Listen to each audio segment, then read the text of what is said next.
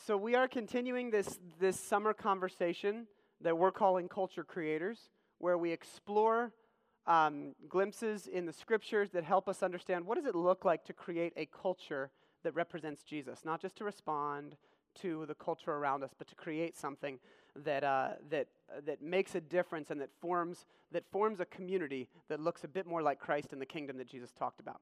And so, uh, so the past weeks we talked about what it looks like to create a culture of boldness and humility, to create a culture of, of caring, fostering, caring for things that might outlast you or that you might not get to see the result of, but we love anyways. Uh, the willingness to go first, to look at the world and find the good, to share the journey with others.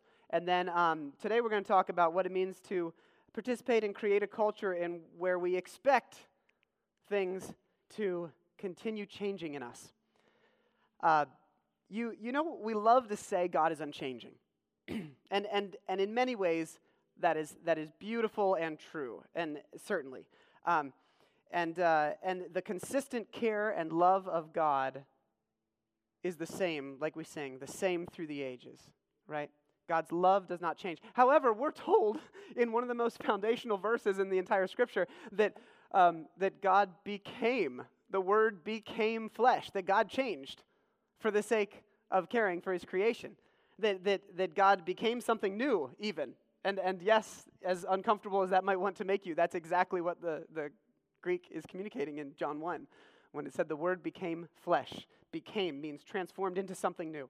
So God, God changed, uh, not in God's character, not in God's uh, love, not in God's uh, consistency of, of, of power and sustaining, but certainly God, God changed. And, and so I, I say that because sometimes I wonder if we uh, accidentally forget that change is a really, really good, important part of discipleship, uh, ongoing, a part of the, the journey.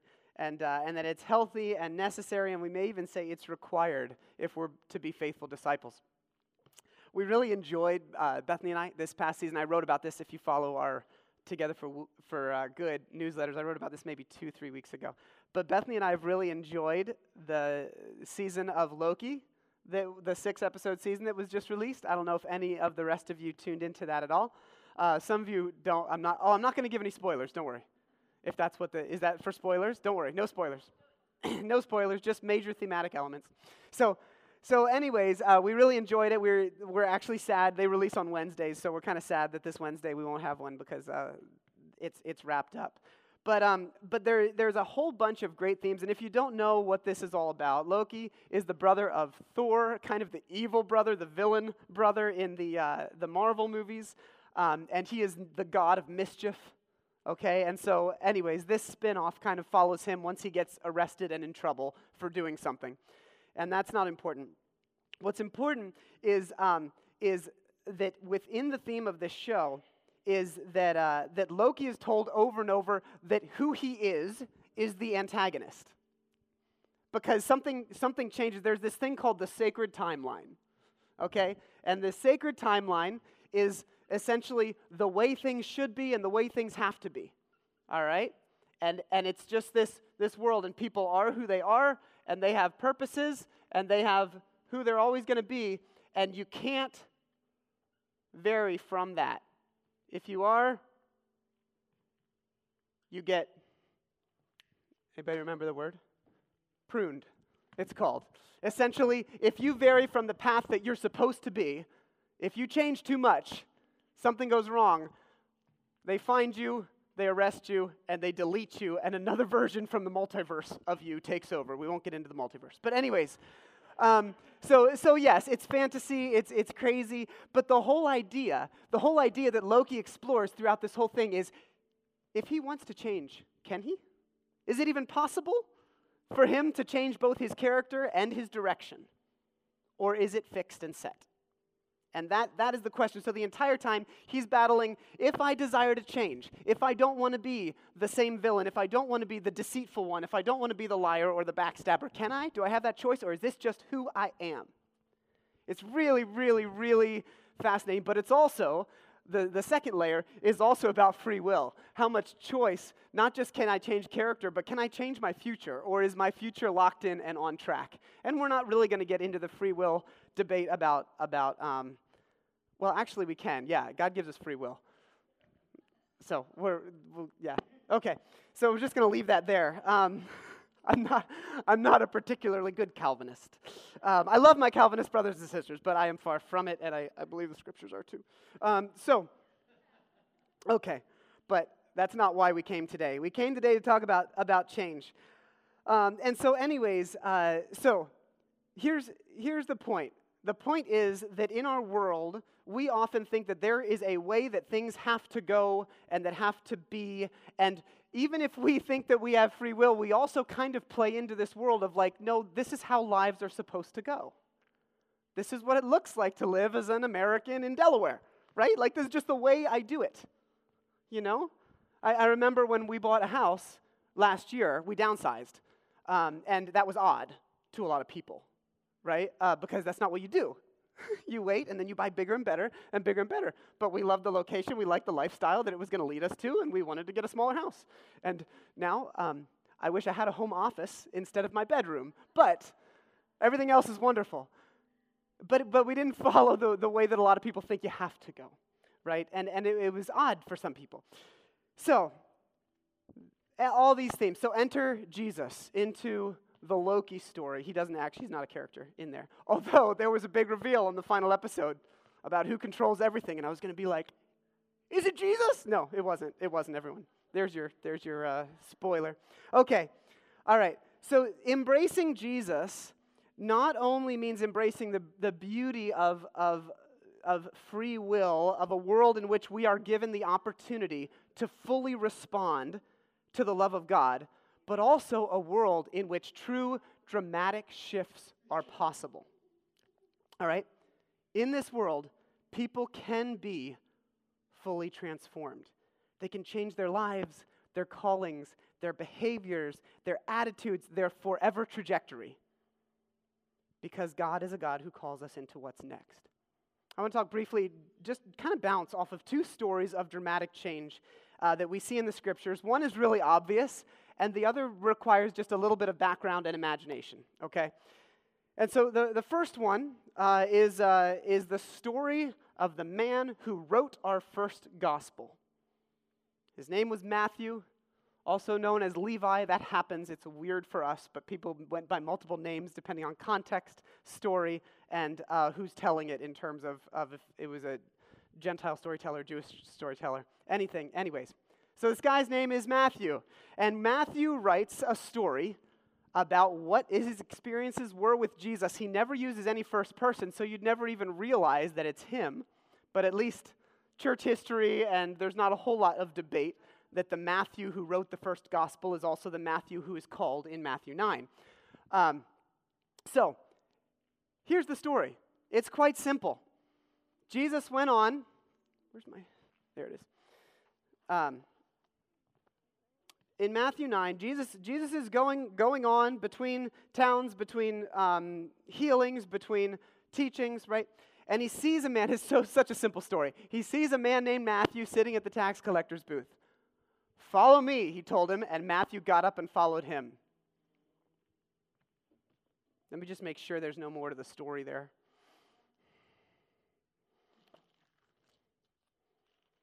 Nope. All right. Actually, there is a little more to the story.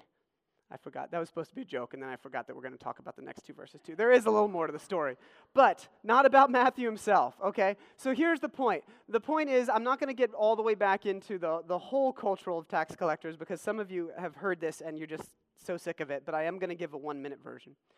So a tax collector is often talked about in the scripture with sinners, tax collectors and sinners, tax collectors and prostitutes. Like it's, it's a category, right? And the reason that it's a category is that, that the, the moral failure or the ethical failure of the tax collector was that tax collectors were extortionists. They were all Jewish who worked for the Romans for the occupying power uh, and against their own people. And the reward for doing that job was that the Romans were a little bit like, look the other way about exactly how much the taxes were. As long as the tax collectors delivered on what Romans required, they could do anything else. And Rome would say, hey, that's the, that's the law. What they say is the law. So if the tax was $5, they could say, sorry, tax is 750 this week. And there was no higher authority that you could go to to call them on it because they were in the pockets, because the Romans really appreciated the tax collectors, the Jewish tax collectors working against their own people, so they didn't have to get involved. All right? And so, anyways, these, these men um, were really looked like at with disgust. And they were, they were people who were seen as betrayers of their own people. They were greedy. Um, they were kind of liars. So, so they had a pretty poor reputation. All right? So, um, so that's, that's what's coming. So Jesus comes around, and Jesus has been proclaiming this kingdom, a kingdom, uh, a kingdom that, that God particip- uh, particularly cares for the poor, of which a tax collector was making more of, right? Tax collectors taking people who are already struggling and making them poorer. So that wouldn't have been a real exciting element to hear. But also a kingdom full of radical grace, a kingdom where God's love is not separated by a royal priesthood, where, where God's love is accessible, where people like tax collectors, who would never be allowed inside the temple gates, were welcomed into God's family if they so chose. And so Jesus comes and he invites this man, and this man is seemingly like the magic words of Jesus, follow me, just gets up and takes off. But if we think that Jesus was just magic, then we miss why it might have been so compelling for a tax collector to change his entire trajectory and walk into something brand new.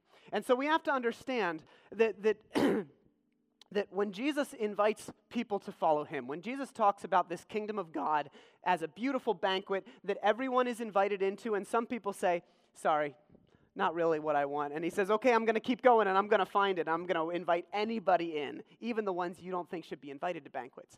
This, this is the storyline that explains all of that, okay?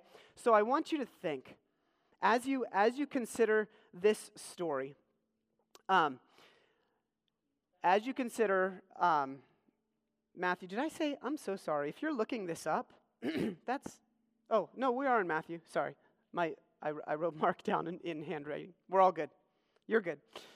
So while here's what happens next. He gets up and he follows him. First of all, let's let's just talk about what, what truths a calling like that communicates.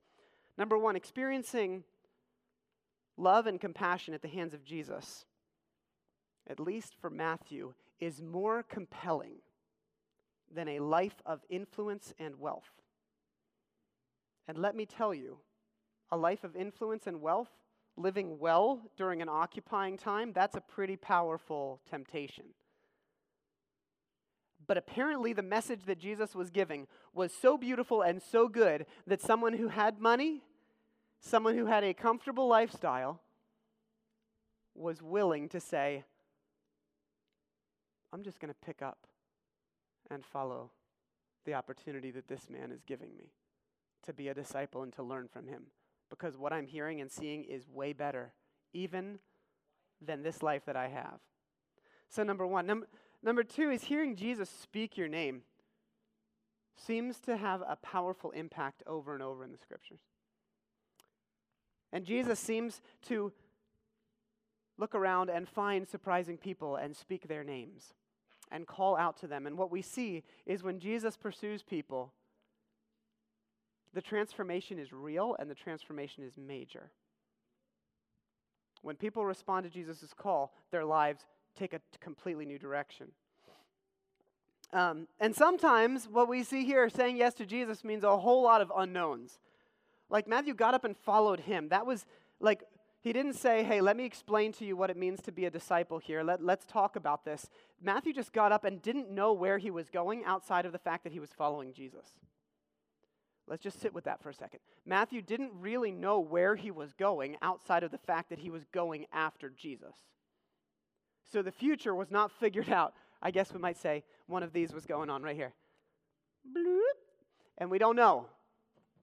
We don't know. And Matthew just gets up and he does the thing that he's not supposed to do. He's got it good. I mean, he's not liked, but he's got everything else. He's liked by the Romans.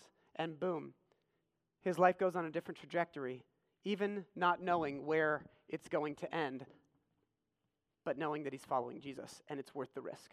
And then the final thing that I think is fascinating is in the story, it continues, and Jesus goes and has dinner at Matthew's house. So, so Matthew decides to follow him, and then Jesus is kind of giving a real life experience of the banquets that he speaks about and talks about that the kingdom is like.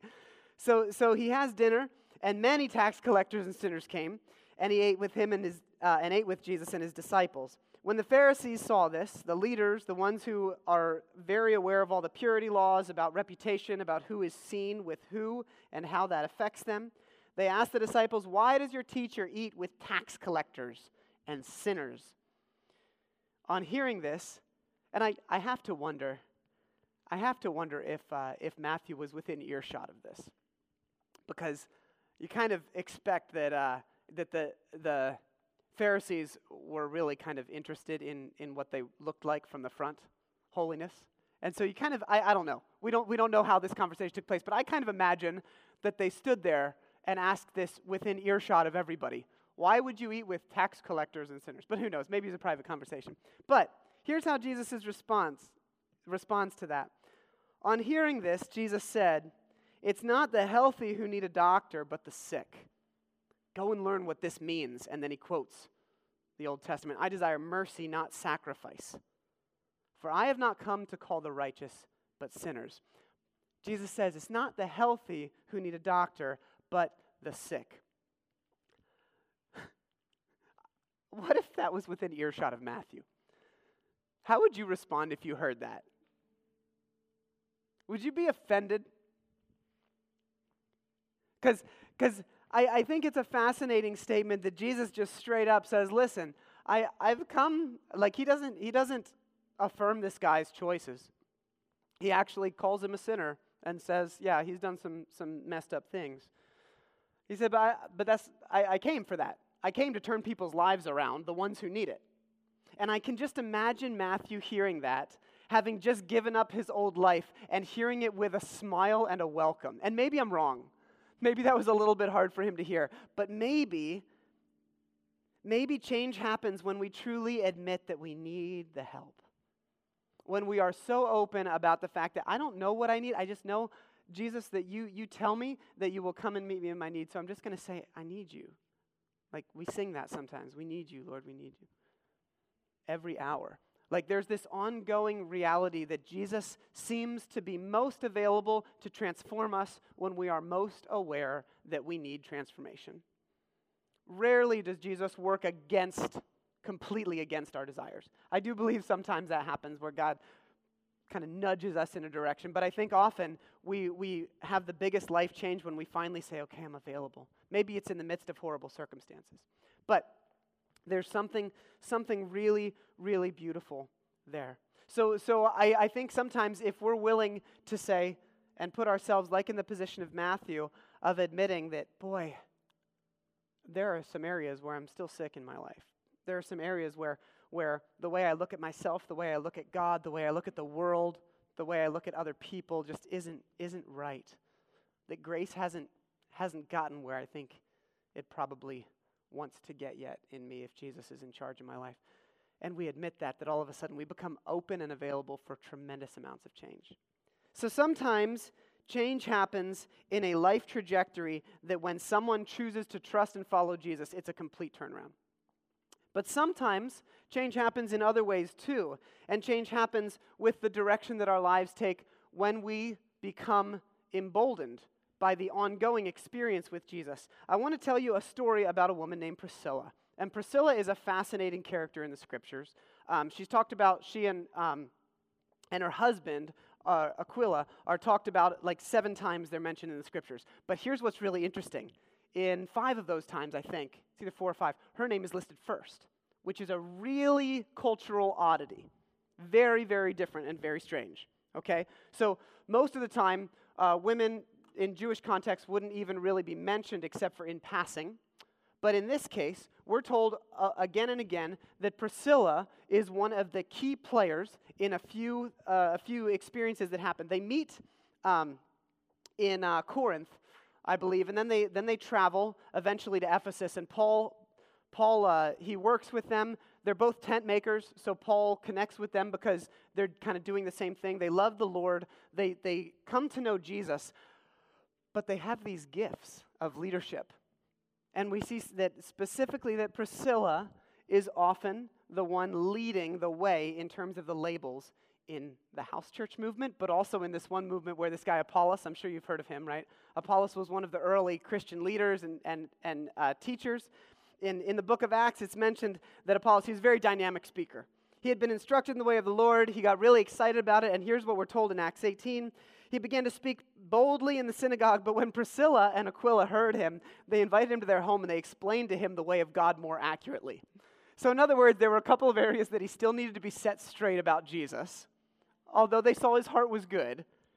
And they came and said, Here's this, this big leader. And they said, Can we, can we talk with you a little bit? We'd, we'd like to teach you a little more about what you're passionate about. And Paul affirms their work here. And later on in, uh, in um, the book of Romans, he, he reminds the church, and there's this beautiful stuff. He reminds the church to greet Priscilla and Aquila, my co workers in Christ Jesus. Now, here's what you have to remember these were Jewish people. They were kicked out of um, their original home where my memory's shaky at this exact second. Where'd they come from originally? Um, they came from Rome uh, originally, and they had been kicked out by Claudius because of his persecution of the Jewish people. So we know that they're Jewish, no question, because Paul worked with Greeks and Jewish people. Here's what's interesting as a Jewish woman, Priscilla, she couldn't go past when they would go to worship in the temple. She couldn't go past the court of women. There was literally a line where a woman couldn't walk past in order to worship God. So just imagine Priscilla learning the story of Jesus and learning that when Jesus resurrected, the first person he revealed himself to was a woman, and she was given the message to go and proclaim it. And just imagine seeing this early church movement pop up and looking at all of these disciples, of which we know were a significant amount of women and apostles. Paul talks in, in Romans, Paul uses a woman named Phoebe to deliver the letter and then interpret it for everybody else. And he says, You better treat her well. Now, Phoebe was a, a Greek, so she may have been more uh, comfortable in an environment where, uh, where the view was different. Otherwise, I'd probably be talking about her this morning. But Priscilla pops out to me, even though we don't know that much about her, because I can only imagine that at one point in her life, she said, I've never been, I've never been told that God could use me in a way like this, but I sense it. I sense that I've got the mind and the heart and the skills and the calling to teach, to lead. But if I step out, it's going to be it's going to be going in a completely different direction than most any of my other friends, family, even culture have done before. This is going to be a huge change. And so the trajectory shifts. And she responds. And because she responds, her partnership with so many other men and women lead to what we're doing right now in terms of learning to live as the church. Thousands of years later. Like, you understand that, right? You understand that when we talk about these stories, these are not disconnected. These stories don't happen, neither do we. It's incredibly inspiring to understand that. And so, people, so, so sometimes when we talk about all of these, you know, the, these moments of change, we tend to think about the moment of surrender to Jesus at the beginning which is so beautiful and so crucial and so important. The come and follow me first calling that we hear. And some of you maybe are not, maybe are, are still exploring what that looks like of saying yes to Jesus in that way. And so we, we trust that God is a God who calls us from our tax collector desks and into radical discipleship, but also from our societal boxes, whatever they might be, into living ambassadors of God's kingdom. And, and, and so the body of Christ is a living culture where we expect big things to happen in life over and over again, where it becomes unsurprising to see huge life changes when people trust Jesus with their lives at first and when people trust their lives to Jesus over and over and over and over again. That's the culture that we long to create here at LifePath. A culture where it's unsurprising for people to make massive changes in their lives because of Jesus Whether that's someone taking a step and saying, Yes, I, I want to fully trust Jesus as a disciple. I want to get baptized. I think if anyone's interested in this, we're going to talk about it, but I think uh, the 29th, 20, maybe 22nd, I think 22nd, we're, we're looking at possibly doing a baptism if there's people who want to express their lives in that way, which is such a beautiful step that we encourage every disciple of Jesus to take.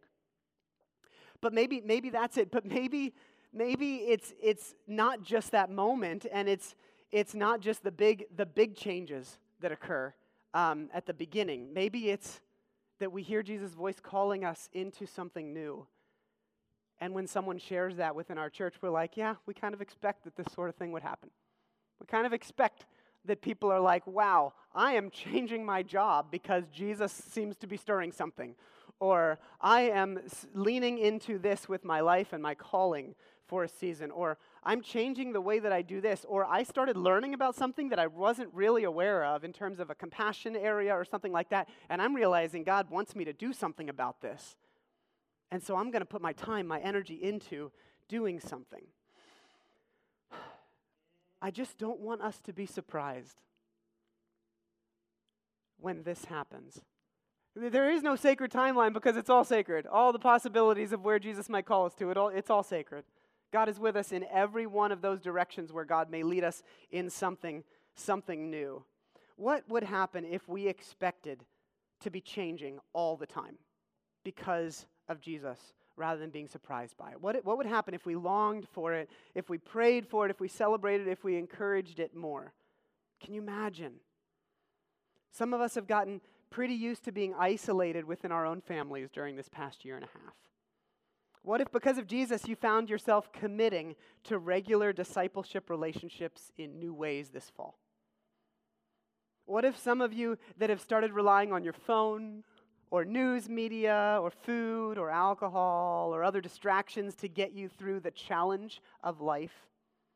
What if you asked a friend for encouragement, were honest in a new way, and used your time to seek healing with Jesus and healthy friendships? What if you took new steps? What if you stopped withdrawing and started opening up in a new way? What if that changed you? Now, we, let's not act like changes happen overnight. They don't. And the body sometimes certainly lags behind the heart. So it has to start with a desire to be changed and a belief in Jesus' power. There's, there's this story in Mark. That's why I was confused with Mark 9, because we started talking about Matthew 9, and I just wanted to mention this Mark 9 passage at one point before we, uh, we wrapped up. Um, there's this, this story where uh, there's a boy who, uh, who was having convulsions. There was a, a spirit an evil spirit within him. And the boy and, and Jesus has compassion and asks how long he's been like this. And, and then the, the, the father responds, and then he says, uh, If you can do anything, take pity on us and help us. And Jesus, Jesus' question, he, he follows it up. Some of you might be familiar. He goes, If you can? That's what Jesus says. It's like, Did you say if? If you can do anything, Jesus. And he said, Did you? Did you really just say if? Because the idea is if, if we are open and desiring it, Jesus is more than capable of bringing healing, change, new direction. And it's beautiful. And, and, and he responds by saying, Yes, I do believe you can help my unbelief, which is such a beautiful response that we need to say over and over again. I, I yeah, sometimes I think if, and then help my unbelief, Lord. I believe that you can transform this part of me. I believe you can lead me in a new direction. I believe you can change things. Uh, yeah. And, uh, and so the question is are, are we willing to embrace the change that Jesus is able to bring in us? Are we willing to start looking for it in our culture, in our church, in others? Change in heart and change in direction. Later, by the way, Jesus tells his disciples that something like that can only come out through prayer. Deep rooted, deep seated transformation like this requires sitting deeply with God, wrestling, discerning, listening.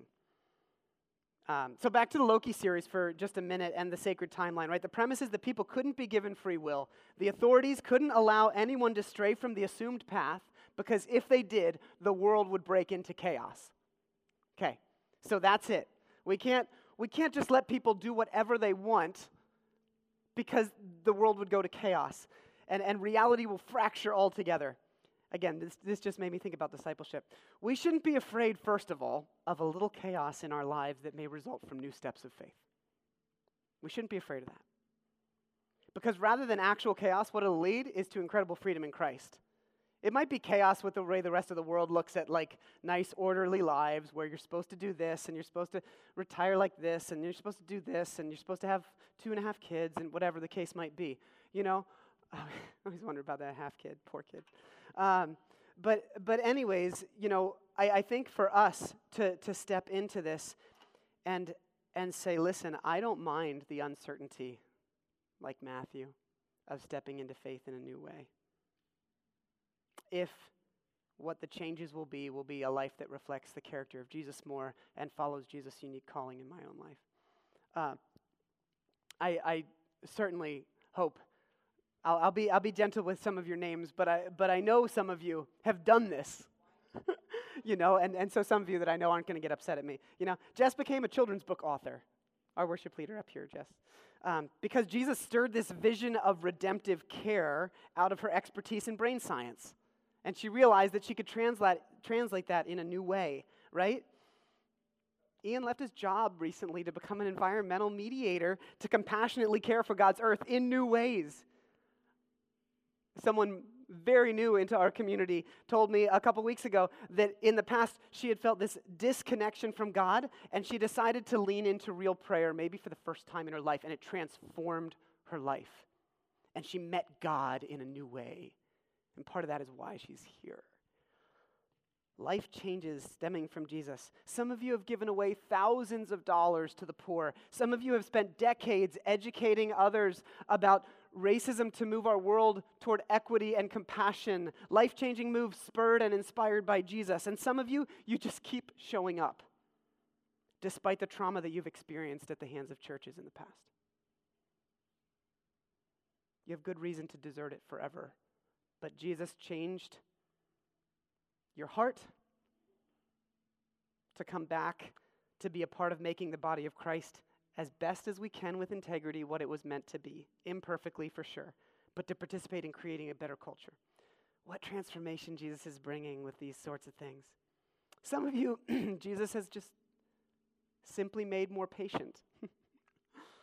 Some of you, Jesus has made less judgmental, real changes in your life. Some of you, Jesus has changed the way that you see yourself, the way that you deal with stress, some of you, Jesus has enabled you to walk away from really destructive habits. And it's all miraculous and it's all extraordinary and it's all normal in the kingdom. So we should expect it because that's what happens when we encounter Jesus.